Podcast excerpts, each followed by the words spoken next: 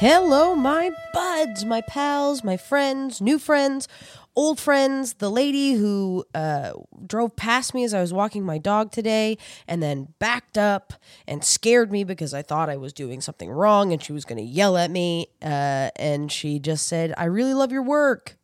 So I thought was very kind and very nice of her.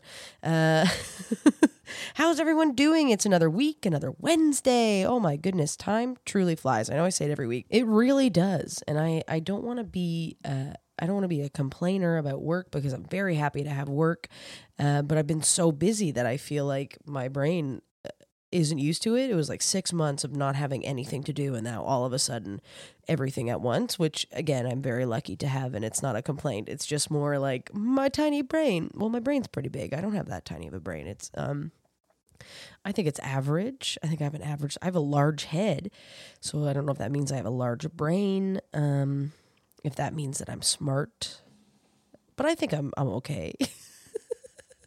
this week on the podcast, we have the wonderful, the incredible uh, host of the Bedpost podcast, a sex positive podcast, Erin Pim.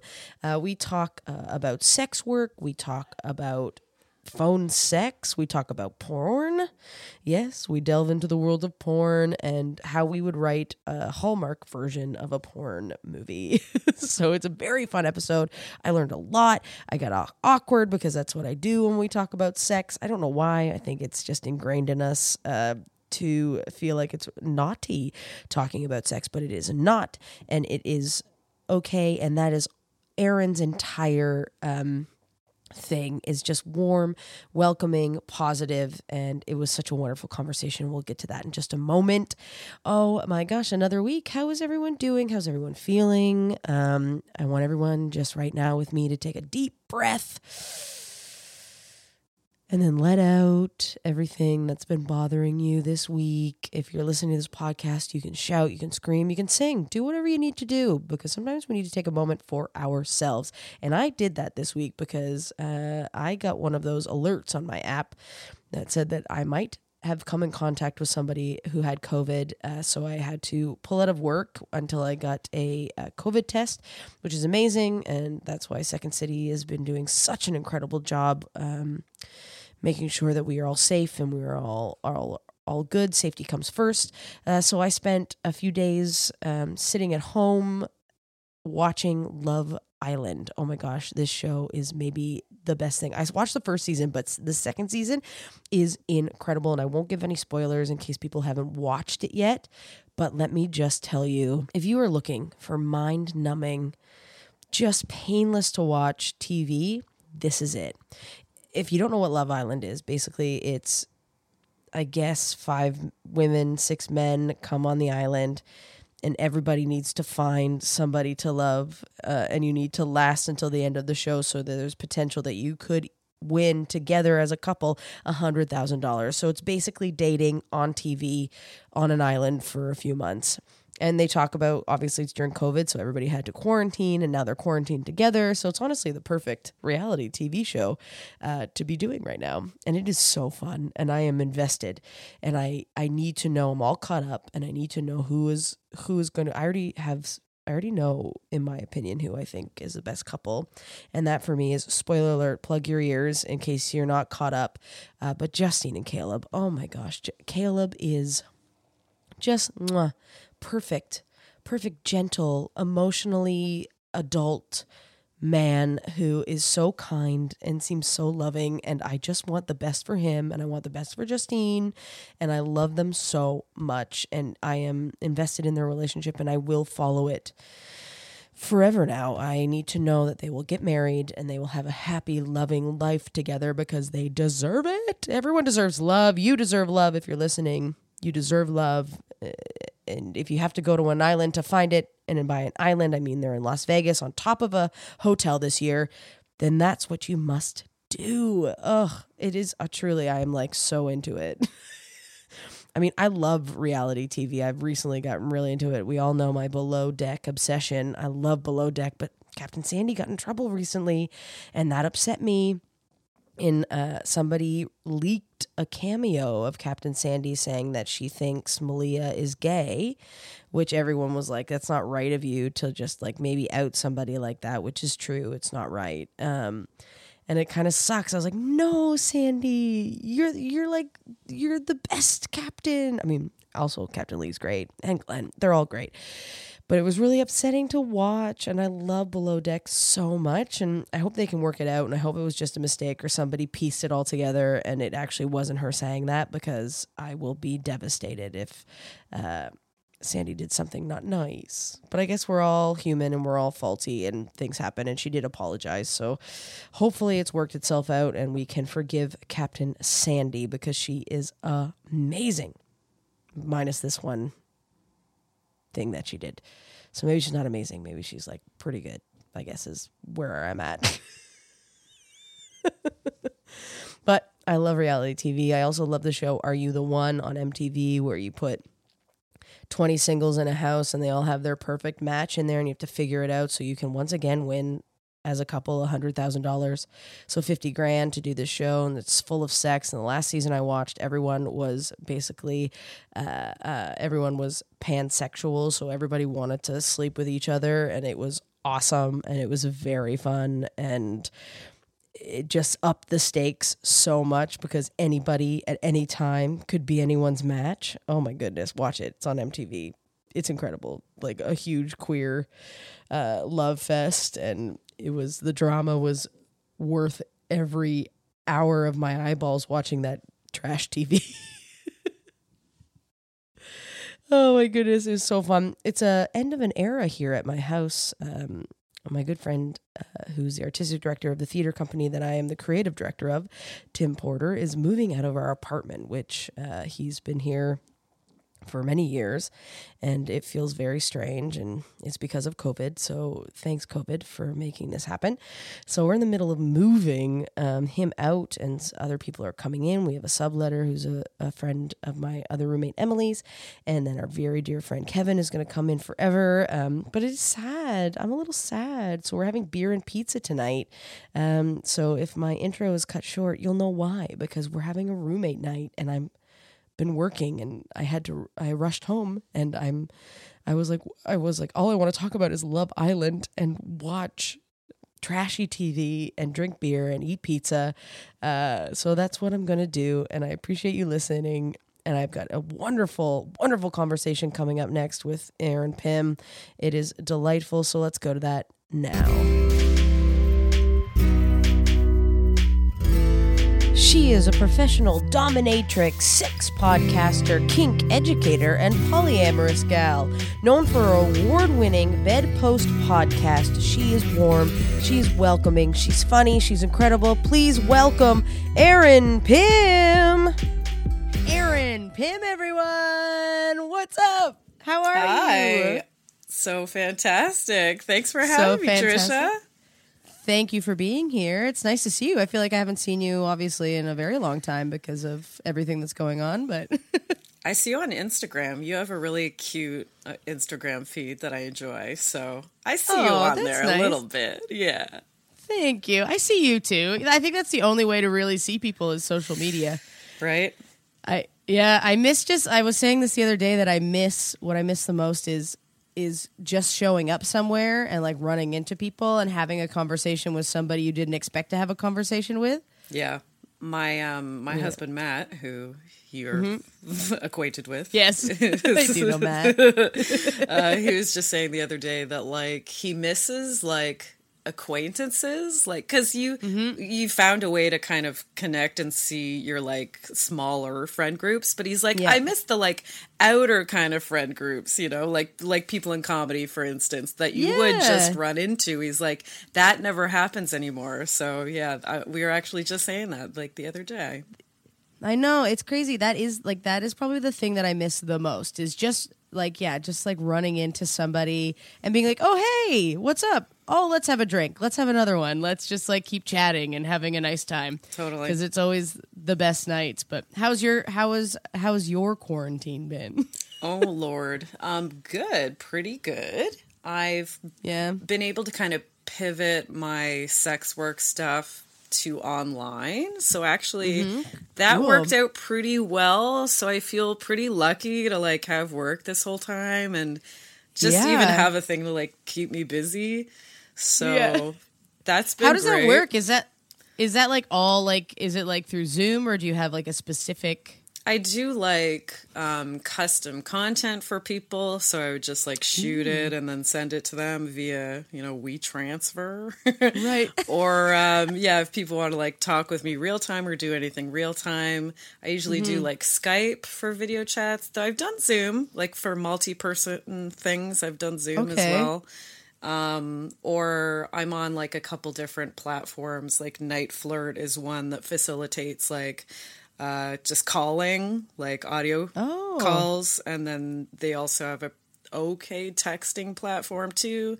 So it's just a way Mm. to like um, you know they they i have a couple ways I, I offer it so like if you're on a platform Right. like that somebody can just like put their credit card and just um, you kind of pay as you go Mm-hmm. or i can be like this amount for an hour and then here's my Kik you know the the Right. the k-i-k thing it's called Kik right keek Keek, kiki. I don't know. We're just trying to kiki. kiki over here. I mean, I'm like, I don't know. I I don't know any of this world. This world is like new for me, and I find it so. I think it's so interesting, especially like trying to turn something online in any aspect is very strange these days. Like trying to figure out and maneuver how do I do this through an online medium, and I think that's so interesting. Also, like you said, one the, what was it? NiteFlirt is like a mm-hmm. phone call one. Yeah. So is it kind of like the old like like old school like Phone sex. calls? It's phone sex, yeah. Yeah. I yeah, It's still crazy.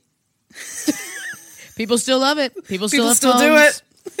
People still have phones. People need to have sex. So it works. They we figured it, it out. worked. To, to, to them, it's perfect. I love that. That's amazing. It's Yeah. awesome that you you can you could figure out a way to do that online. And what I guess like I don't know. Like I said, this whole this world is like new for me, so I don't know anything about it. And it's so funny because Michael was like, "Would you ever do the bed the bedpost podcast?" And I was like, "I would," but know that I will be the most awkward person in the entire world because I find it so interesting. But I'm like, I get so awkward when I talk about certain like Yeah. sex things. Like I I, don't know you. why. I think it's it's probably because I was closeted for 26 years and then was like there's still a bit of shame in the back of my brain for sure. But Yeah, yeah, yeah, yeah. I mean, same for me. Like, I have shame Yeah. shit that I'm still to this day working on. So I totally understand when, like, I ask people to do the pod and I get a very, like, lukewarm response. like, I've experienced that so many, so many times where they're just like, I do, uh, me, what would I, uh, and I'm just like, no pressure. Honestly, no pressure. But just be aware that, like, you being you know, not the sluttiest, most sex positive, most open um person in the world like with no sexual hangups like that's not like my ideal guest that's not what you need to be to be on my Right. podcast so i like to kind of talk with people who are still kind of struggling with stuff or working through their sex positive Yeah. journey like i'm totally cool Of with that course. And then if people still want to say no, even with that, I'm like, Mm-hmm. no worries, no worries, man, because it's not for everybody. and I've for sure learned Right. that over the years I've been running the podcast. But why do you why do you think that is? Like I always I always try to think I'm like why are we so as a like a society so ashamed of like talking about sex. I'm like everybody or most people like the average person is having sex quite a lot probably I would Yeah, assume. Yeah, people have sex. And everyone people have we just it. don't I- talk I- about it. We just don't talk about it. I'm like we would I wouldn't be here I guess, which is something I don't really want to think about. But no thank you. But uh but it is interesting that I'm like why why are we so ashamed and i don't know sometimes my brain is like is it because of a like religion did religion teach us this because i i think back in the day too like the romans had sex all the time they, Yeah, they were having a ball. constantly Yeah. with each other with everyone i was like that sounds who cares go for it Yeah. you know like yeah and then i guess maybe catholicism Yeah. religion brought it in Unfortunately. With, like- yeah. I think a lot of like our um, systematic kind of way of thinking surrounding sex is is strongly linked to religion, Mm-hmm. um, and it's also strongly linked to uh, hating women. Um, Mm-hmm. You know, miso- the old misogyny train, uh, and it's a The way. old misogyny train. Oh yeah, Woo-woo. I would never get on that. it could go right Never, by. absolutely not. Mm-hmm. It'll be fine if I miss it. Um, but yeah, I think it's very much tied in with like a patriarchal kind of Mm-hmm. uh, way of um, like you know way way of life essentially like Yeah, a no, male centric white cis male centric uh, Mm-hmm. way of life that we're all just like living it. So Yep. you know those shitbags are making all the rules. And so Well, hopefully, I think they're on their way to not making all those rules, and I Ugh, think I'd we're on our way think to a, a, a much. It feels like we're uh, like eh, when you think about sex positivity, it feels like we are on that trajectory of being more confident and more comfortable talking about things and having like having that. What what what like got you i- like not got you into this? That's not the right term, what but like got you into sex? what got you into sex? I mean, I think we all know what got us into sex, but like into My like, genitals got me into Your it. genitals. My genitals just said, "This is for us." They got they got it. They convinced me. What can I say? You were like, "Okay." I don't makes me always will, think. I, will have oblige. You, have you watched Big Mouth? Yes, love Big Mouth. Yes. Oh my god, it's so good. And like, I always think of that scene where she's like talking to her vagina. Yes, yes, love it. Kristen Wiig. It's so funny. Uh, yeah, they, that show does so much right. Like they have a, Yes. a couple missteps, which I think is bound to Yeah. happen whenever you're kind of dealing with that type of subject matter. But they do so much right. Uh, I was so impressed by that show. I know, same. And like even the stuff that they do wrong, they're very much like and it's not even doing wrong, it's just not knowing the proper like and then them becoming educated on something as well, being like, "Oh, we didn't know this." Um, we uh, like and they apologize immediately because that show is full of sex positivity. That's the point of it. They And wanna it's, do it all right. different types. They want to do it right, and I think that's means a important and lot, they do it in says a such a, lot. fun way. It does say a lot. Yeah. Yeah, I, th- yeah, I mean, so I think awesome. if we had more shows like that, honestly, like this converse, conversation around sex and sexuality, like the the general miasma amongst you know Mm-hmm. public opinion on like talking about sex, which they would transform that conversation if we had more media, Yeah. more people creating media like that, and s- specifically Mm-hmm. like um, you know, media that includes like sex workers for sex workers to be having a hand in creating that media, like films and TV representation of sex workers. Like, if you've got at the very least a sex worker consultant working on it, Mm-hmm. like at the very least do that. If not, have sex workers portray themselves. Um, Mm-hmm. You know, or be on the writing teams or producing teams. It's like, Yeah, of course. yeah, it's important because also like for so long sex work was like portrayed through media as like a, such a negative like bad. It's bad to be that. And it's like no like they're, And it's also just a providing you're providing a service. It is. It's a stereotype and like of how they like i don't know you think I, I- what did I watch the other day? Like Pretty Woman. And Right. it's like these women on the corners with like fishnet stockings and like trying to get you know their their Johns to like pay, give the money. But I'm like, that's not what it is. That's not what it is. that's not Meanwhile, it. I'm just at home on my Twitter all day. Um, yeah, on Twitter, having phone sex, and it is. It's. It sounds like a good life, honestly. it's not like, too bad, honestly. like. I'm like, that's awesome. Like, what a career you've made for yourself. That's great. Yeah, I mean, it's worked like- working out so far. Um, work, got my own schedule going. I'm the boss. You know, I make the rules. I set everything where Mm-hmm. Yeah. I'm comfortable. I kind of just offer the stuff that I really want to offer, and Mm-hmm. you know, that's it. I How how long have you been? How long have you been doing it? I don't like. What's the proper term? Like, I love it, that. it I wanted like- to see you I know. How I'm like, long have what's you been doing? How long have you been doing the sex the sex work?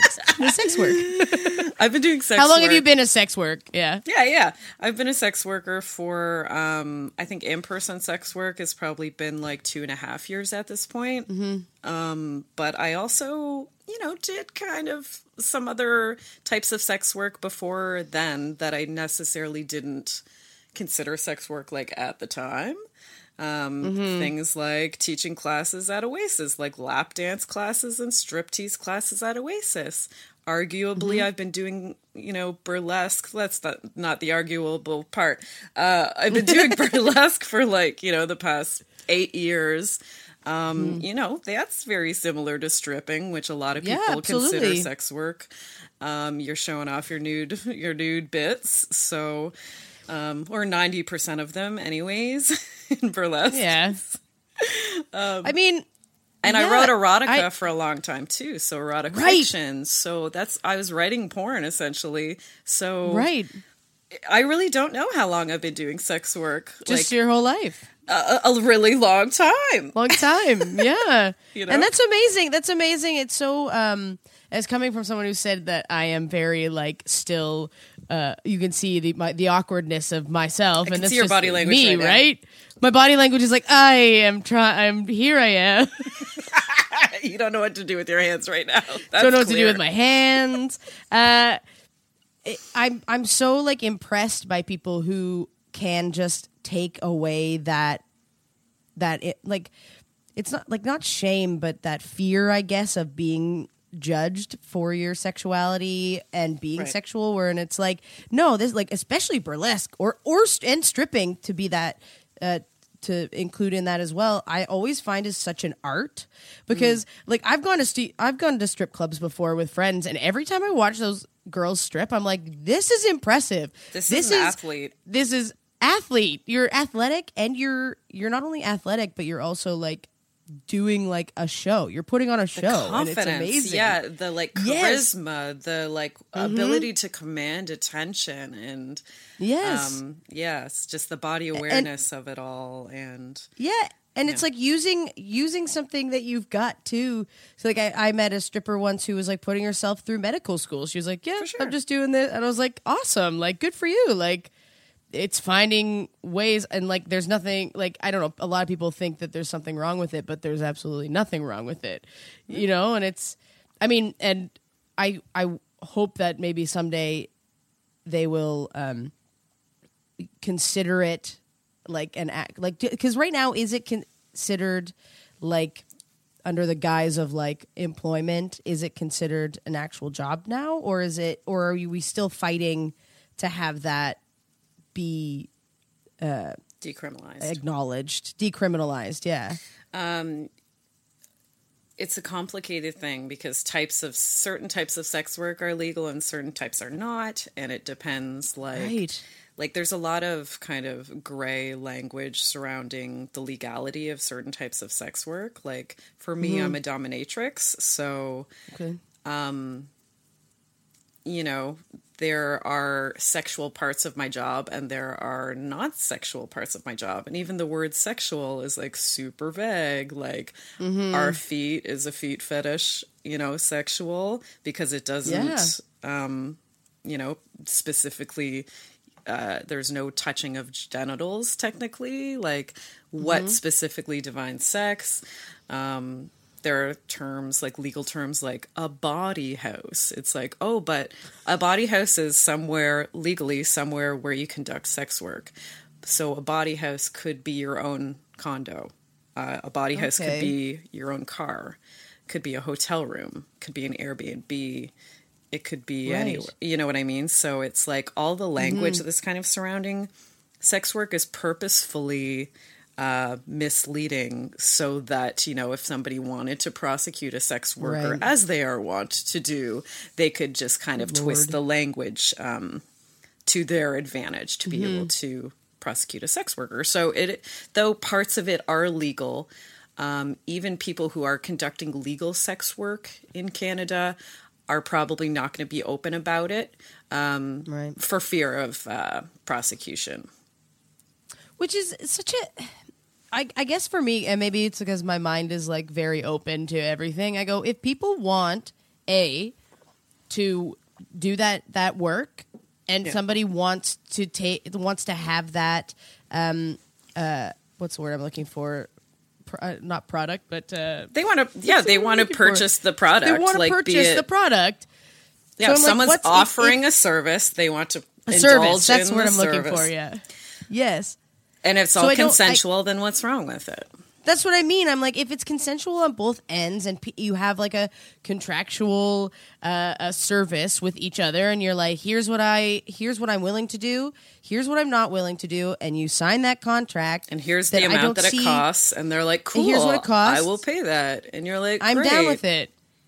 I don't understand why. I, I, I, I guess I don't understand why people can't see that as Valid work. Val yeah like what I, I i truly don't i don't because i i'm like if you have two consensual con, like consenting adults who have who have built a contract with each other for money Business agreement, yeah, a financial business. transaction.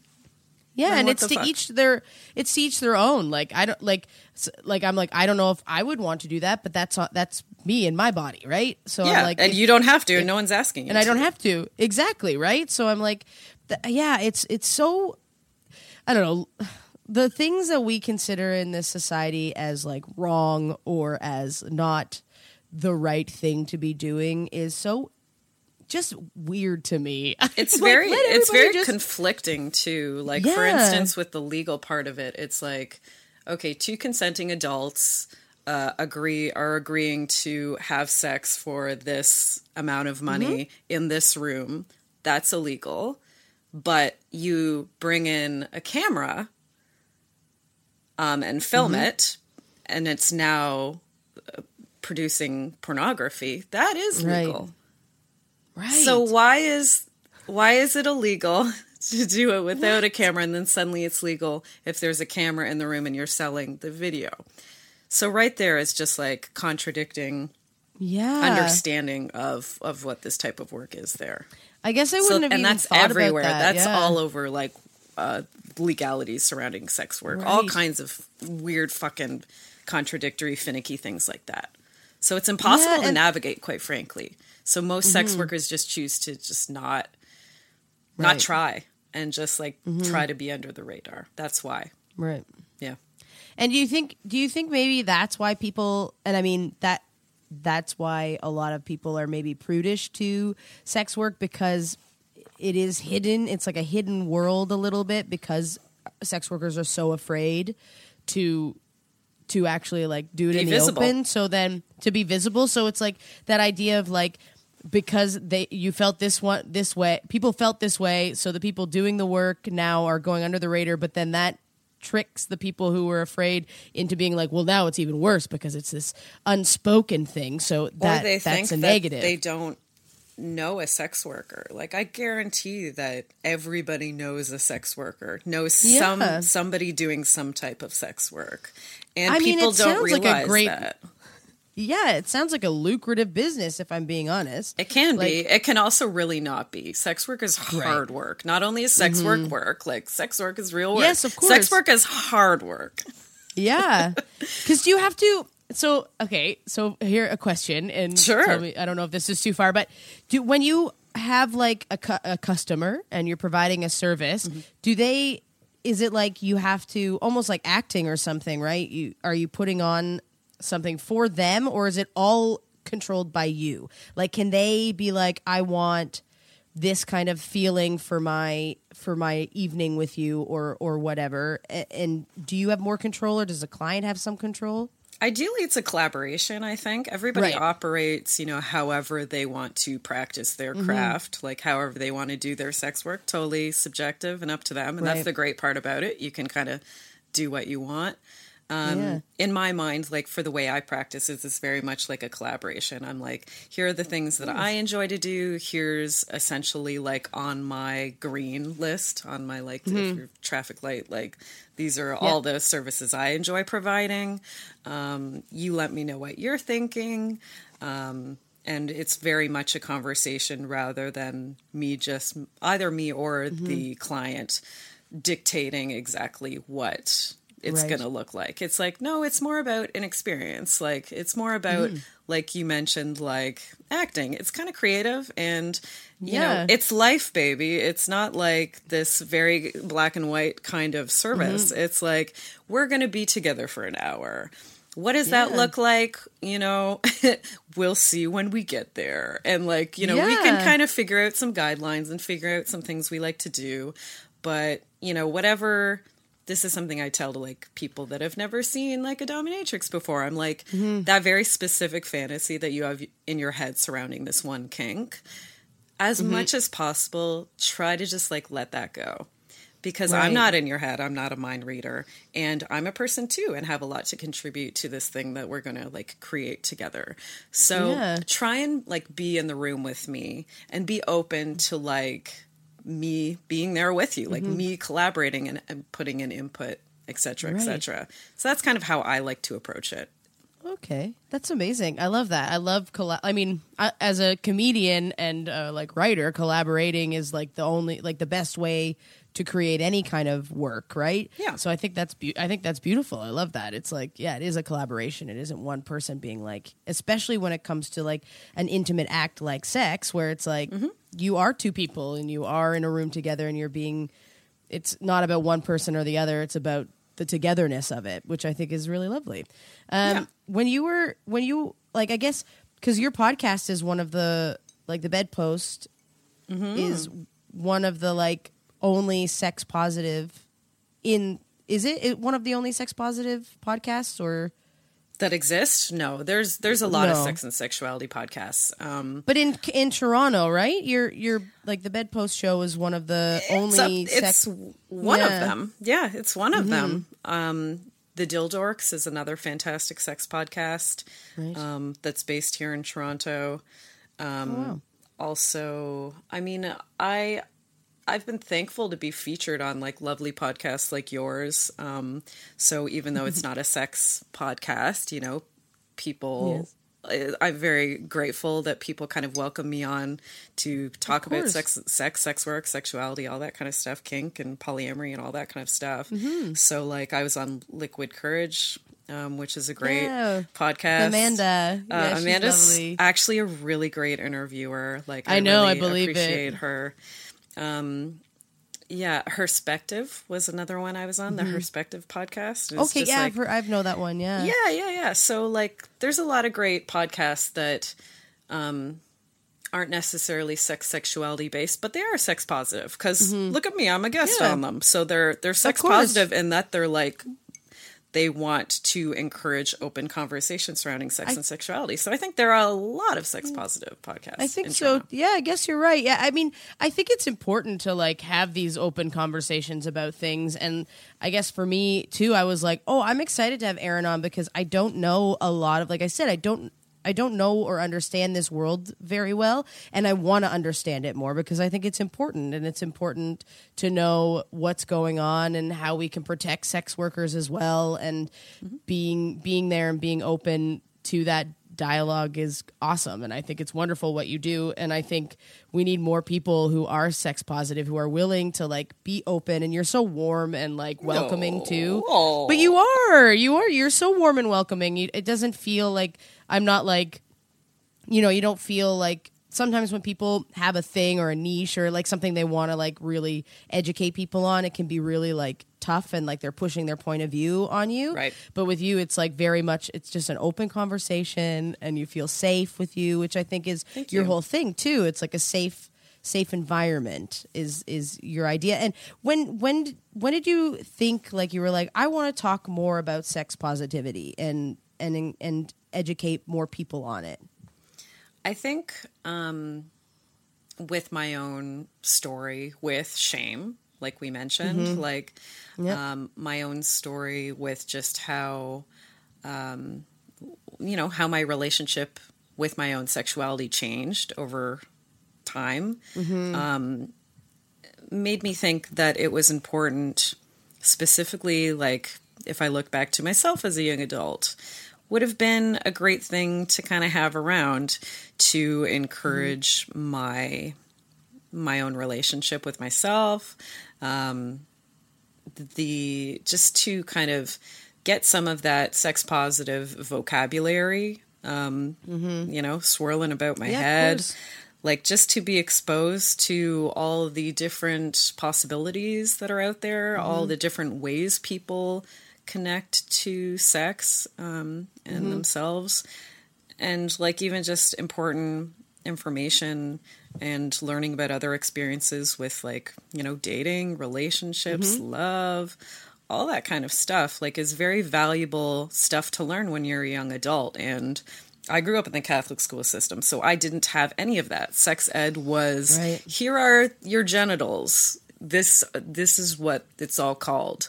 Um, yep. It was anatomy. That was it. And yep. learning about sex is so much more than that. And I just think mm-hmm. that um, actually recently I put out a call. I was like, I really would, I really like to think that I have a lot of young listeners out there because mm-hmm. um, I really have you in mind when I'm like curating my episodes. So please, by all means, yeah. reach out. And I had somebody reach out and they're like, "Hey, I started listening when I was 20, and I'm 22 now, and I just want to let you know like how vital you know your podcast was for me in learning about sex yeah. because same with her she was like i didn't learn shit in school and you're just mm-hmm. kind of stumbling around um, your yep. parents are awkward to talk to you about it yeah, so you really just you. left nobody wants to tell you anything so you're just nobody wants to tell you nobody mm-hmm. so you know that was that was a lot of the impetus behind yeah. starting the podcast for sure which is amazing which is so wonderful and i think it is so important that a young like a younger uh, audience listens to things like this that are sex positive and that are very educational and more like this thing you're feeling other people feel it as well because that's also something i've noticed growing like getting older too is i don't i think for a long time when i was younger i was like i must be the only person that thinks this thing or yeah. likes i'm the only thing. gay in the and village then, I'm the only gay here and that's wrong and I'm the different one and then finding out later on that so many people have had the exact same thoughts, the exact same experience is so was so wild to me. I was like, "Oh my gosh, I'm not alone. I'm I'm here and there's other people that have experienced the same thing and it it it feels so like re, like I guess rewarding eh, to find out that other people it's validating the way you do. It is validating, yeah. And it's for like, me, it was like with me being a slut. Like I was getting, I want to be slutty. Like you know, from being a young yeah. adult forward, I wanted to be super slutty, and mm-hmm. everything was telling me that was wrong. Everything, mm-hmm. everywhere I looked, every person, every bit of media was telling me that was wrong. That there was something wrong yeah. with me and that was something I needed to suppress. So right there, yeah, like well, not even getting early into, age. Yeah, especially yeah, if you have a religious background, like I did. Mm-hmm. So yeah, and I like I grew up in the Catholic church, like not in the Catholic school system or anything, but like Catholic. I mean, my parents were not really practicing anymore. it was never. It was always just like my parents were like, "We did this, so you'll do it too." Yeah. Um, but there is that like Catholic guilt and that Catholic shame of like having any kind of sexual and you're taught also in like media that like having multiple partners or sleeping around is such a negative thing and then you grow up and you go but everyone does it like like everyone has like it's a lot of dating. Like, like, it's called dating. Like, and it's just it's Who it's knew? what you do. Who knew, yeah. right? Like, and you can even so, have multiple partners at once. And if yes. everybody's on the same page with it, then it's cool. Like you can, of course, you can have it. Like, mm-hmm. it, you know, yeah. It yeah. was just a lot of messaging that I really had mm-hmm. to work at undoing. Like even yeah. like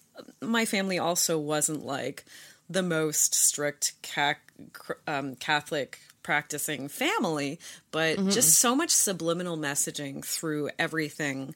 Um, as I yep. said before, like kind of the public miasma surrounding sex and sexuality mm-hmm. is religious based and it's misogynistic. And like that, all that stuff just you're like a sponge when you're a young adult, right?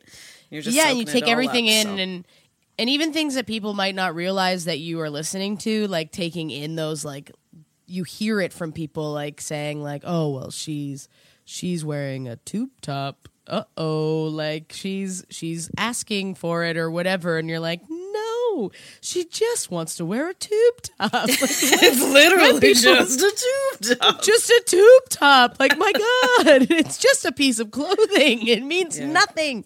It says nothing. Like, it is, it is interesting, like, in growing older, like, getting older and being like, oh, yeah, like, because for the longest time, too, for me anyway, like I came out when I was 26. So then I didn't understand. I was like, I'm a lesbian and that's it. And that's what I know and that's how it is. Uh, and then you like go through life and you're like, well, I don't know if like les like if I like how I feel about my gender or my sexuality. And then I mean, obviously I'm, I'm like on like I know for me I only sleep with women. My girlfriend now, she's who I sleep with, and I know for me that I've I've like got friends who are like polyamorous as well and i am like i applaud everyone because i don't think i could do it because i think for me personally i was like i'd get so like confused. Like i don't It know can if I be could, confusing. like i like do you know what i mean? Like i think for me i would get so overwhelmed immediately and that's just for me. And then i i'm Yeah, always so and impressed But again when people have like multiple partners yeah. no one is asking you to, you know? Like, Exactly, right? Once Yeah, again, it's like you can respect a thing and be cool with a thing, somebody else doing the thing, Mm-hmm. and not have to feel like it's, you know, some sort of affront to the way you are living your life. It's like people can Yes. do what they want, you know? yes Like, let everyone be it themselves literally nothing to do with you. Like, exactly right that's the, that's the wild thing is when people like get uppity about stuff and i'm like but it's not your life let people live their life the way they want to live it if they're happy and everyone is safe and well then who gives a shit Yeah, who like, why are a bunch of straight white cis men deciding what happens to gay people, to trans people, to non-binary pre- people, to sex workers, to marginalized people? Like, why? Why do they have anything to do with our lives? Like, they are literally so far removed from our lives. away. Like, so it's. but I think it's because they can't control our lives. I think that's what it is. A lot of times is those straight cis male like who are trying to have a say in what queer or trans or non-binary or polyamorous folk want is that they're like, but this goes against what I want, and it's it's selfishness. It's making it about themselves as opposed to being like, well, that's just not for me, but you you do you, you know, like you have a happy life and that's great. Uh, Yep. And you know what I mean? Like it's it's like that judgment and like that control. It's like how men hate lesbians or women who sleep with women because they're like, well, but you want you should want to sleep with men. That's what you should want. And it's like, but that's not what I want. So fuck off. and why are yeah? like fuck so fuck Just off fuck get away off. from me sir like i don't uh so yeah it's so interesting it's really like it is such a and i find now too in the world we're in now it is like especially with the younger generation i find more people being themselves and just saying no this is who i am and this is what i want and this is how i identify and Yeah. it's none of your business it's my life so it's it- like that bon jovi song it's my life you know I was now or thinking never. of not. yeah, okay, I was thinking that. I was thinking that. it's my life. That song? Life. it's now or Never. never Okay. Nothing's gonna last forever okay, good. I got it. but it, yeah, it is. It is really nice to see now too. A lot of shows um, supporting different gender identities, different sexualities. Like I even think about like Schitt's Creek and them winning the Emmy. Yeah. Uh, and this whole last season, it's Dan Levy's character is um, pansexual, which is something that people get confused by a lot. Um, where it's like, no, people like his wonderful wine speech of like, sometimes I want red, sometimes I want white, sometimes I want rosé. A Zinfandel. It's yes. like it's it's infidel. That's it, you know. and I love how he said. Um, he also said, like, I'm not so concerned with this, what's on the label of the bottle. I'm concerned Yes. about the wine. What The the, wine, wine, want- inside. The wine inside is what's important. Yeah. And that's the other thing too is like labels for me. I mean, I know labels are important because Oh yeah, they we- can serve people for they sure. could serve people, but then sometimes I'm like, I just like for me personally, I'm always like, I'm just me, and let let people be themselves. let Yeah. people be themselves. And yeah, I don't know. for Maybe it is just like, that. Today is uh, today's bi visibility day, um, and this w- whole week was bi visibility yes. week. Yes, so Yes. I'm I'm almost forty, so I identify as bi, Amazing. like meaning meaning that like. I, I take on pan now, but um, for I've Right. I've identified as bi like since I was a young adult because that was the word that was available to me at the time. Yes. Um, so I still use bi. I use I say I'm bi and pan, um, but um, e- even that I kind of I kind of struggle with. Um, even being almost forty and like because it's like you know it's like bi visibility day. I'm like. What do I want to say? You know, because I'm I'm a social media um, influencer. I don't know if you realize, Yes, um, but you are. you know, I'm uh, but I'm trying to be like introspective yes, about it, bi visibility day. I'm like, what do I have to say about about being bi, right? Mm-hmm. Um, because it comes with its own kind of list of Yes. myths and and misconceptions and stigmas and stuff like that. Yeah, right? of course. Um, but yeah, for me, And we, bi, we again, it's like media taught us that too, right? Like media taught us like I even want like I just sorry to interrupt, but I just started Nope. watching the L Word for the first time with Oh, my partner. yes. Jill was Jill was like, "You have you have to watch the L Word," and I was like, and she was like, "Why have you waited so long?" And I was like, honestly, I think because I was closeted for so long. Is the shame of like watching a sexual show about women. And I was like, this can't be. I shouldn't be watching this. And because I feel like I tried to watch it in university, but then there's even like it's still problematic in terms of like there's one bisexual character and they're like, "Are you just going to choose dick or pussy now?" And you're like, "But that's not that's not what it means. like that's not how it works." But for so long as a queer person you were taught that like it was like uh, if you're dating a bi woman they're going to leave you for a man or they're going to leave, you know, like and it's like no, that's not it. It's about the person. So Yeah. just yeah. Anyway, I just had to say that. I'm sure parts of that show have not aged well. Oh no! Apparently, there's like very, very transphobic too. Uh, yes, apparently, specifically with that. Yeah. Yeah. It, had some potential with that Max character. Max, I think. Mhm, I I don't know. I'm only on season one, so okay, well look look forward to Max. Um, but yeah, I mean, at the time though, I'm sure that was like so important, right? of course to have yeah. to for anybody to see themselves on in popular media is so important, right? So Mm-hmm. Yeah, again, course. even if they got even you know however old it is, maybe 15 years at this point, or, or even Yeah, older, 20. 2004. Yeah, Yeah, so almost 20. Yeah, time flies. Um, time but- flies. you know, I'm sure even at the time they were getting a, some things wrong, but but Mm-hmm. still, it's just so important to Oh, absolutely. have it was some sort of queer media. Oof. have s- any kind of queer media, it, but watching it, I'm like, it's very much through the male gaze a little bit too. Like, but yeah, I, the way I don't they know talk the writers and and the directors if they're me either. they're But I just like. not. Yeah, it's even like their whole idea where they keep being like, "Are her fingernails long? Then she's not gay." You're like, what? right, What does that even mean? Why are we focusing on the fingernails and the boots? I have to tell you for sure um, that all almost all sex workers have long nails, and almost all sex workers are all gay. yes. I'm like, let people have nails. Like, let them have nails. Just be careful with them. Let people have- we know how to use the pads of our fingers. Come on, Yes. give me a break. Come on. Oh my god! And it, like, it's so interesting to like thinking about like because you said you wrote erotic fiction, right? I did, yeah. I kind of, I do. I mean, I do still. You still do? Yeah. Oh, that's so fun. That's cool. I see. When I, I when I was were living in Sackville, New Brunswick, we would buy those like Christian romance novels, but they Oh, were like yeah. they were supposed to be like sex novels. We were like, is this? And it, one was called The Bluegrass Hero, and we read it out loud to each other. Love it. Every night, it was so like I was like, "This isn't a sex novel. You're saying this is a sex novel, and it is absolutely not. It is it's about a bluegrass, like it's about a farm hand boy. But the who, like, undertones, Tricia. the undertones the were there. sexual Yeah. undertones.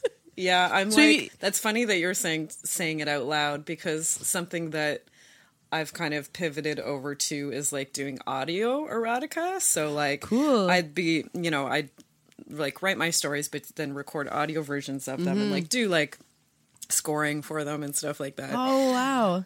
But uh something that since you're an improviser, you might be interested in. You're also a musical improviser. Yes. Um, but recently I've been um, just kind of getting a premise in my head and then just improvising an erotica, f- erotic fiction story, audio erotica. So I'm just like improvising a story into a mic Mm-hmm. for like 15 minutes or something like that. And I'm like, oh, this is like, first of all, it takes a lot less time. mm-hmm. But also, Yeah, improvise, up- baby. They, they end up being pretty good. Like I'm, Well, I'm yeah, because- quite impressed with myself. I'm like, this is still okay. Well, improv is based on truth and experience. So if there you you have the experience, why not? Right? That's amazing. to speak my truth. Of course, that's so amazing, and also like again with like the sex positivity of bringing like uh, having that available for people to listen to is amazing. I think it's awesome. It's on my Patreon. like, Check it out, people. is it? It Sweet. is. Get yeah, the it's one of things on my Patreon. Patreon. Yeah. That's awesome. Yeah. Because like, how do you like? I don't know. I like as a young person, obviously watched porn. I think everyone has. I also was that young Um, person. Yes. uh, and you watch porn, and like, I'm like, I don't like none of this is real. But it is though, because it's two I know it is. sex. it is people having sex, but also at the same time, like the way they set things up. Sometimes I'm like, this isn't. This doesn't feel right. like I don't know if it like if it's because it's two people like trying to be sexy and like having sex. I'm like, I don't think this is this is the like. Yeah, I just I know, porn is funny to me. Uh, I like Some porn is should be is like you can't even make a parody of it because it is already a parody of itself in a way. You know what I mean? Like, yes, exactly.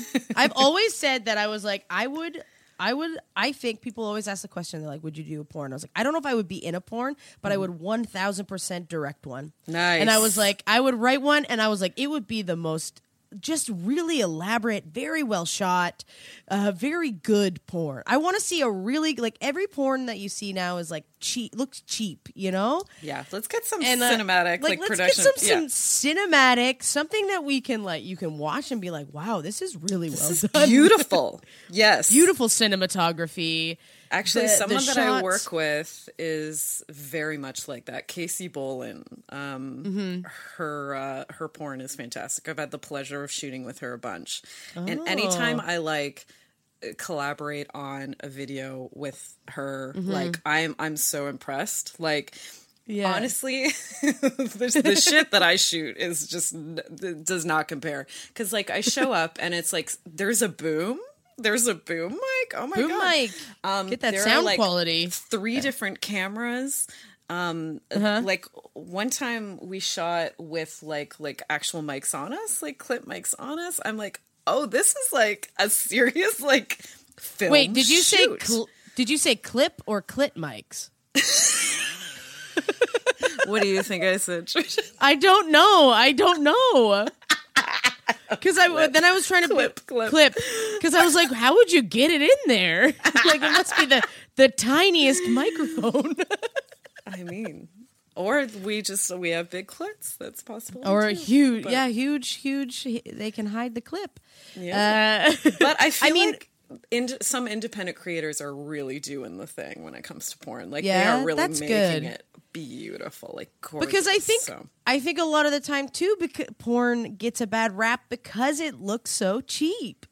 And it's That- like that yes. cheap music, and it's like cheaply shot, and you're cheesy like, I- music. I'm Yeah. like, I like it's not because then it feels it feels cheap, and it feels like I which can know. be a cool aesthetic if it's like be self-aware. cool. You know, Yes. like yeah, Yes. Self aware is different than I'm trying hard to make a really good porno- pornography film and it is bad. Yes. I remember my friend Tom Hearn and I. Uh, I'm Love sure he's Tom with me telling this. Oh, Tom. I'm sure. I, I want to hear it. I want to hear it now. I'm sure he'd be. Uh, we we were living. He was living in my room, and we were watching movies, and we had seen this that the best. It was like the number we number one porn was called Pirates. I think. Have you seen Pirates? No. So it was apparently the mo- the number one like porn movie, and we were like, well, we gotta put it on and see what's up. And we watched maybe like twenty minutes. And we were like, this is so bad. And I feel like we just talked about how we would make we could make it better, like directing it, Love it. Oh no, it's and like. No, Yeah, it's funny since you mentioned directing that you're interested in directing. I have the opportunity um, since I do like Skype sessions with people. Mm-hmm. Um, I have a client that the next time we're going to do a Skype session together, he's going to have a partner there with him in the room. Oh. And I'm going to be like live directing the scene. Like a live, you know what I mean? Like on, on, like live to action, Yeah. baby. Directing Live the to scene. action. I'm like, oh my god, it's my like porn directing debut. Like, huge it's not going to be recorded, but like it is going to be Still. very that Like, experience. it's experience. I'm going to be moving the little chess pieces around, and Yeah. like I'm so excited. That's amazing. I mean, that's that's awesome. Like that's so cool. Uh, yeah, I really think I really think I could direct a good porn. I think because I, I would make it about. too. I think I would make it about the the people in it and like really build the characters and make Love you it. like really like them and want to see them have a nice time. you want to see them have a nice time? It'd just be the the gentlest, the gentlest of the films, too. softest of the porns. softest of porns, just making love. Boyz II Men softly playing in the background, Oh, what candles song? everywhere. Pro- I'll make love to you, obviously. Okay, I was thinking "Let It Snow." "Let It Snow" Oh. is their version of "Let It Snow." Okay, well we so can make beautiful. this will be the porn version of a Hallmark movie then. Great. A Hallmark. Eh, do you think there is a ver- Do you think there is a Hallmark porn like Christmas movie yet? Like somebody who's parodying a Hallmark movie in a porn? Like is this I'm something sure we should there jump on? Everything has happened in porn. Honestly, true, You it's can't true. think of anything new that's happened in And it happens so fast. Like I find like a show comes out. Oh, and, then, the all of a parody sudden, is like the parody is like boom, and you're like, how did you know it was coming? How did you know? How did you know it was coming out? Like Well, I don't understand. professionals. They always know when it's coming. It's true. It's true. There. You, that's that is it. Oh my. My Oh, I love it. No, please, never, never apologize. There are no apologies on this podcast ever. I'm here for it. I'm here for the jokes. oh, I love it. It's so fun. Oh my goodness. What's next? Like, what's next for you? Like, are you are you are you doing? Do you have anything fun coming up? Or um, I mean, right now, uh, so I haven't been doing in person work this whole time. Mm-hmm. So you know, eight months or whatever the hell it's been. So actually. in like a week, I'm gonna do three days worth of in person appointments. whoa, Um, how does that work in COVID times? What is it? What's the protocol? The protocol is that they're mask mandatory for bo- both myself and the client. Um, temperatures are, you know, getting checked. Um, Are you getting COVID tests too? um, I, I actually didn't, and um, we're just doing the temperature thing. But what I'm doing, like on my end, to ensure I'm not endangering anybody, like in my life, is basically I'm going to isolate for a week after. So that's why we're kind of like, okay, well, it could work. Like if you do three, a cluster Yeah. Mm-hmm. of three days, and then you're by yourself for a week after, and see how that goes. So a, a couple months ago, that was the plan that I would work like three days a month, a cluster of Mm-hmm. three days a month. But now. Um, the Toronto numbers are going back up. So it's very funny Yeah. that I haven't done anything in eight months. I'm going to do these three days and then I'm probably going to have to stop again. like almost certainly Well- not going to do it until like next spring again. Yeah. So it is what it is. I'm going to do what it these is, like- Mm-hmm. appointments. I'm going to make a little bit of money and do that again. And Yeah. be able to play with the people who have literally paid for these sessions since like the beginning Mm-hmm. Right. of the year. So I'm glad Wow. I can just even do this Yeah. a small amount of people that have been waiting so very patiently course, for me to get back to work. So at least I can do that and then you know what, I Mm-hmm. probably won't be able to do it going I forward know, after that. It's so hard, and especially So- in like an industry where it is so intimate. It's like Yeah. you have to be extra careful. But you know, we all got to work. We all got to do our stuff. It's yeah, gonna happen. I, I talked to a friend of mine who's in public health, and he's specifically curating um, Mm-hmm. a bunch of literature on like sex and COVID, like safer sex Right. and COVID together. So we had like some conversations, and he's like, uh, you know, we talked about like very specifically what I Mm-hmm. do in my job, and he's like, to tell you the truth, it's like pretty low risk with all these precautions that you're going to be taking. It's fairly low risk. Yeah. So Well, he 'cause mostly actually if- if gave you me a lot of confidence on. about it. Yeah, masks. I'm going to be wearing gloves too. Um, Oh, I stay completely fully um, dressed, uh, Right. so it's and it's just me and one person in a room for an hour. Like, Yeah, it's, it's fine. fairly low risk. You know, yeah, I'll just make sure to like clean really yep. Sanitize. fucking do my but that's that's all shit that sex workers do anyways you know Yeah, like we, exactly. Mm-hmm. we know how to power wash a room after we use it like um and we know Yeah. Mm-hmm. all about ppe like we know you know especially full service sex workers it's like i know how to get a person to wear something that's going to protect me yeah, I know how to do that. That's like something that I have to do all the time. Mm-hmm. So I think we're more prepared than most people are as far as like being safe surrounding COVID. Right. Well, and you and that in and that kind of work too. I guess you would have to like be extra safe and know know how to protect yourself because it it could like Because your body is your livelihood. Yeah, So exactly. That's number one, baby, is to mm-hmm. protect your health, your own Yes. personal health. So, exactly. Yeah. Well, that's amazing. That's awesome. I think that's so we'll great. see how that goes. I'm excited I mean, to do yeah. it. I'm nervous at the same time, but Of course, it's everything right now is such a like day to day thing, and also we're all in a new world. Everything is different. It's even like I mean, it's not as intimate, but like doing shows at Second City right now, it is every day. We're like, some days we're like everything's great, and then other days we're like we're a bit nervous. so like, anxious. Yeah. Yeah. I You mean, know, so- when you think about it, like every, you know, going back to any sort of in person work, no matter what Mm-hmm. your job, you, you know, there is some risk involved, right? And you're just Right. doing your best to mitigate that risk, both for the clients, the customers, and for yourself. Mm-hmm.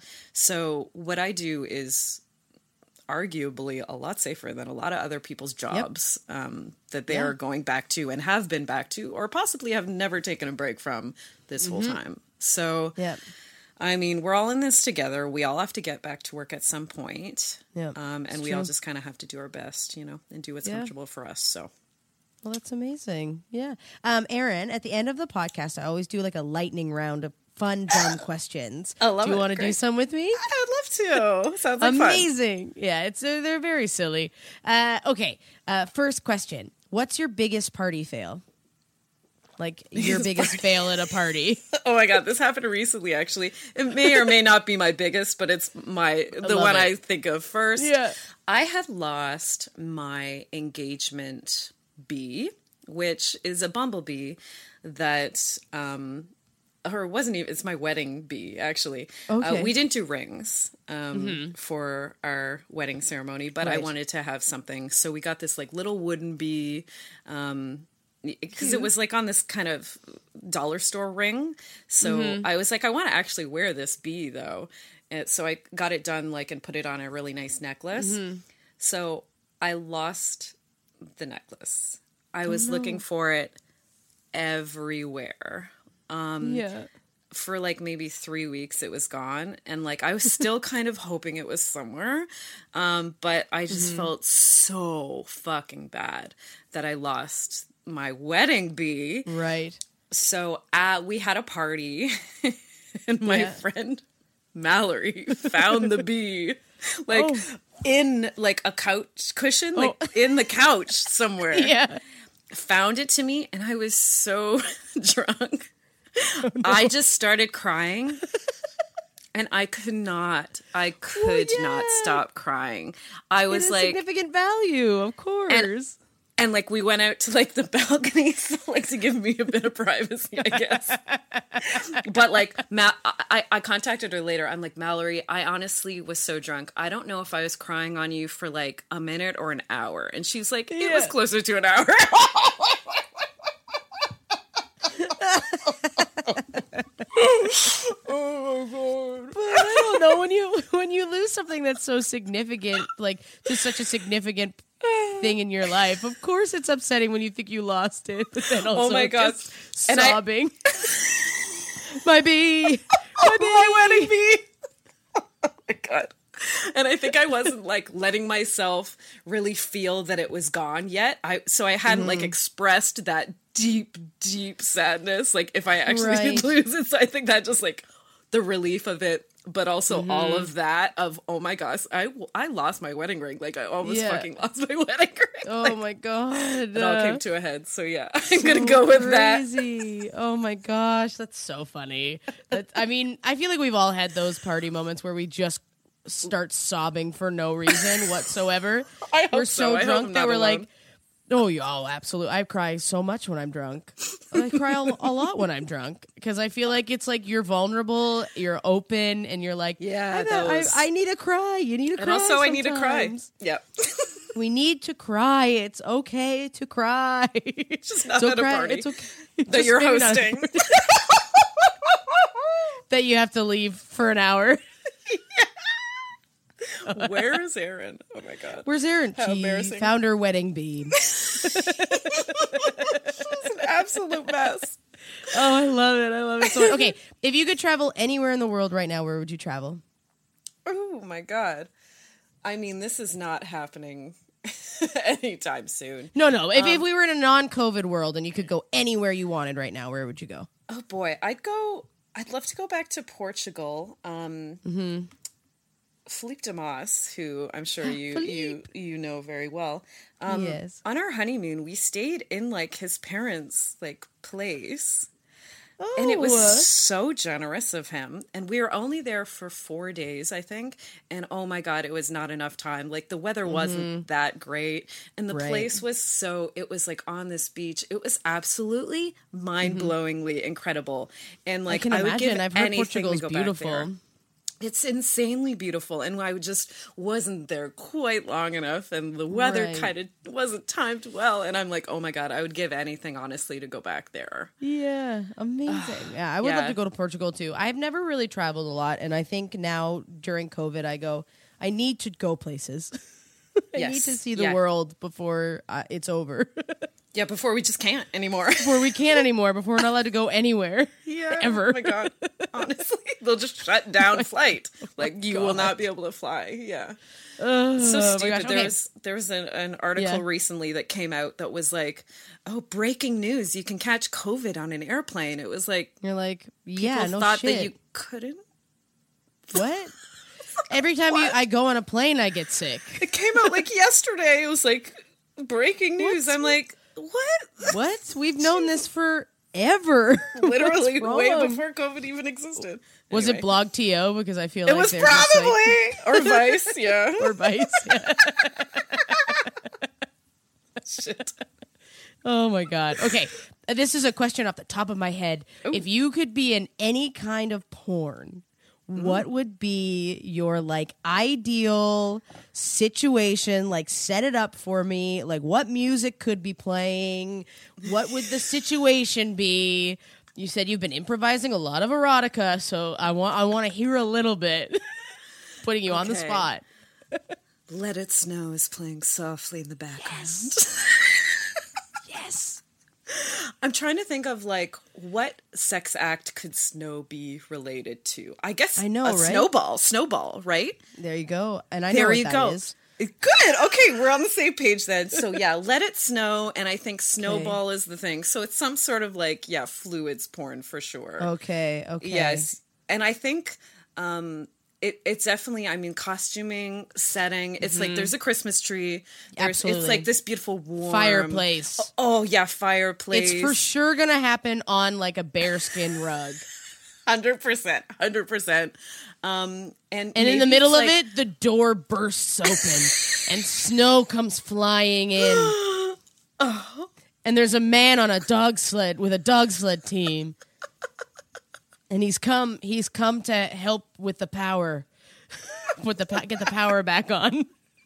That's why we were using the fireplace, you see. Mm-hmm. Um, yes, so there's an elaborate backstory of like, oh no, we're out of power, but also Yes. it's it's Christmas and like no repairmen are working, and what are we gonna do? And then there's like a white knight kind of thing that happens halfway through, snow Yeah. rushing in, and then like somebody comes somewhere and we're passing it from mouth to Mm-hmm. mouth, baby. Let it snow. God. What a horrific porn. It was just the passing it mouth to mouth that really got me. I know. I saw you recoiled. I was like, Ooh, too far. Okay. no, never too far. Just I will be shocked probably. I, I, feel like I'll be shocked with anything. I'll be like, Oh, that's a thing? That's just your face when you watch porn. It's just a oh mouth. Oh my gosh. Oh, What are they they you can do that? They're doing sex. Oh, They're doing the sex. Oh my god. what is that? Although I did one time watch a porn and it was it was a really fun it was whatever. I forget what it was, but at the end they did something that I did not see coming whatsoever and I almost threw up.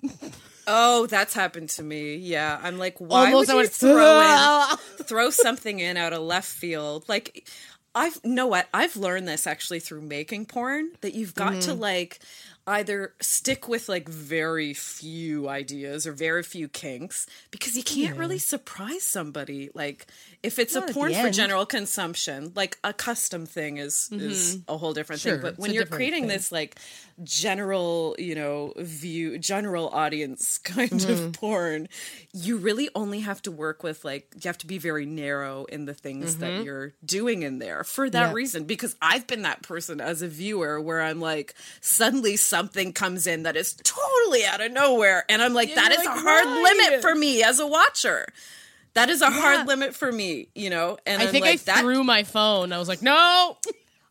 I was that, like, like, "I'm not in it."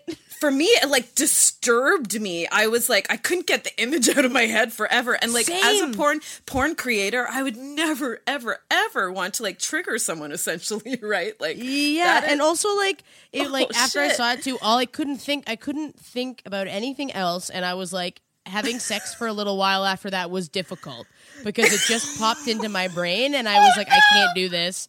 I can't do this anymore. I feel dis- like I felt disgusting, which was like which which sucked cuz I was like I shouldn't feel disgusting but I was like yeah, yeah, yeah. it's that feeling of being shake like it, man.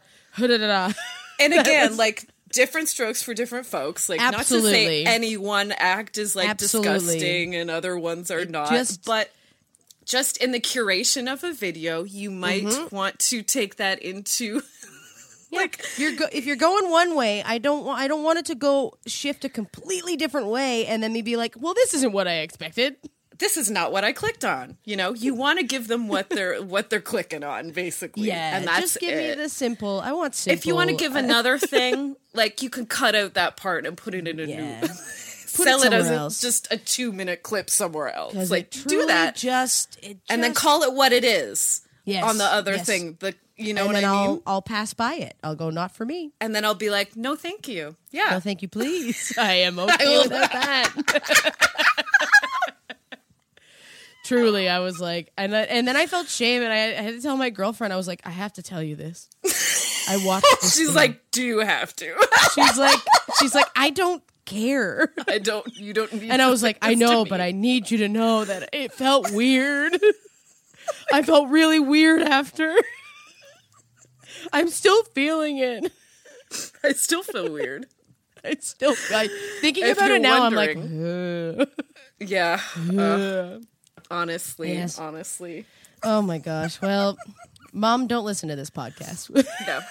Skip this one. No, Same skip this thing. one. You know, call it what it is, and then she will skip right Yeah, over she it. will skip know? right over it. She knows. She knows. She knows when I go. Maybe you don't want to listen to this one. This is Yeah, um. she'll respect that. Yeah, uh, bless her heart. Uh, okay, and, final question. Yes. Are you ready? Okay, So so. Party is just a party's just ended. Kitchen party's over. Everyone's had a great time. We were loving it, and you're leaving, and you're like, "This is how I want to be remembered at the party." Not drop crying, do a death drop. Yeah. Just full split. Bam! well, I mean, sure, that's If awesome. I could do that, if I could do that, I would. Um, no, I'd probably be like, what what do I like to be remembered for? Um, I'd probably be like, tr- I'd tr- probably try to help clean up. Is the thing I would do if I was So sober nice. enough and and the party was kind of wrapping up. I'd just Mm-hmm. get a recycling bag and just throw a bunch of cans Yeah. in it real quick, just to make a dent in it, like to help That's out nice. because that's yeah especially if i wasn't hosting the party like you know what i mean i want Mm-hmm. Yeah. want i want to be I remembered Of course. that that i'm not disrespecting your apartment Absolutely. in this lovely endeavor you know that Absolutely. that i see you that you're gonna have to clean this up later and, Clean this whole thing, and uh, I'm here to help you. and i appreciate you Hmm. And then also leave I'll though leave. just like re- just like Yes. 10 minutes of like tidying then i'm gone Of course, you don't want to do much more than that. it's not my It's- fucking party fuck No, you didn't throw it. You didn't throw this one. You weren't crying at this one, so you're okay. Not that one. Well, Erin, this has been lovely. What a lovely conversation. You're such a delight. You're so Aw. wonderful and you're very warm and very like kind and it's just nice to actually That's like so sit sweet. down and chat with you for a while cuz I feel like I whenever I see you we're just at a show or something and I agree. I and we agree. never get to hang out. Uh, and everyone can d- uh, download and subscribe to your podcast, the Bedpost Podcast, on any Mm-hmm. and all wherever you get your podcast. Any and all. That's that was a sentence that made all sense, right? any except even. Also, also, Or- we're gonna, and you can also sign up for uh, Erin's Patreon and get some improvised erotica, which Audio- audio really erotica. fun. Audio erotica. I love that. I love that so much. That's amazing.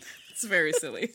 Well, thank you so much for being here. This was so lovely, and I can't wait so to have you on again sometime. I'm sure we'll talk. Can't we'll wait. talk lots. We'll. Uh, I'll have a new porn ready idea ready for you. Love it. Yeah, give me an inspiration word, and I'll Give just you an inspiration, I'll just do an audio erotica, just improvise. Please, please. Oh my gosh, what a dream! That's so fun. it sounds so fun. I'd be really I'm bad at it. You heard the snow. I said a guy open comes in with snow dogs, so uh, that's where mine will go always. Snow dogs. Snow Dogs. Uh, it's the new ver- It's the porn version of that movie with um, what's his name? Uh, I don't even remember. Paul Walker. R.I.P. Paul Walker. Aw, R.I.P. R.I.P. Well, thank you for being here. It was nice Thanks, to see you. Tricia. You Okay, too. bye. You too. Bye. Erin Pim, everyone. Oh my gosh, what a lovely conversation uh, that was. She's so wonderful, so delightful, so warm, makes you feel very safe, uh, which I've heard a lot from people who have guested on her podcast, the Bedpost Podcast. So you should check that out. Available on any podcasting app, wherever you get your podcasts. Listen, it is wonderful. Uh, you can follow Erin on Twitter at the Lady Pim One on Instagram at the Bedpost Podcast. Uh, and, you know, uh, fight for sex workers, fight for sex work to be decriminalized. It is very important. And this episode, I learned a lot and I am more educated now on the facts. Uh, and I thank Erin very much for uh, talking with me today. If you want to follow me on Instagram and Twitter at it's underscore Tricia Black, you can follow the podcast on Instagram at One More Round Podcast or on Twitter at the One More Round.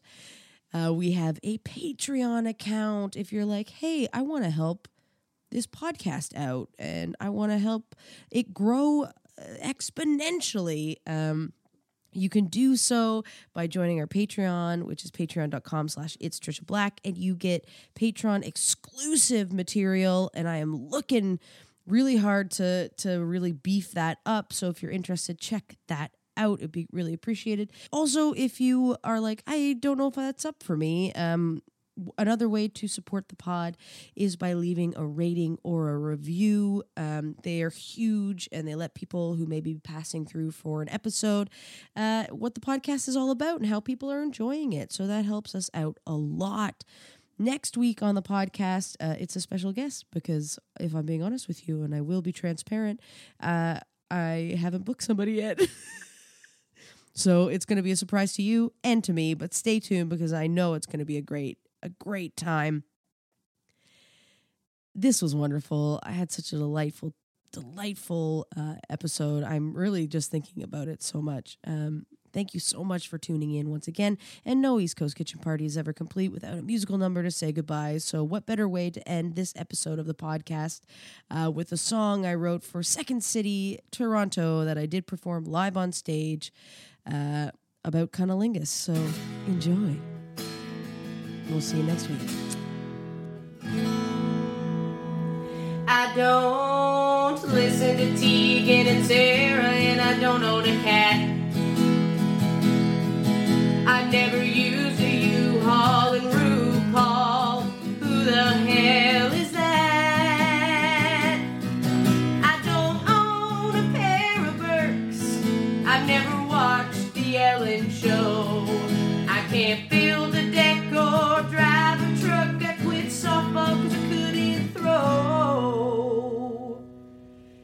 Because I'm not a vegetarian. I'm labeled a bad lesbian. That's what they say. That I'm a bad lesbian, a bad lesbian.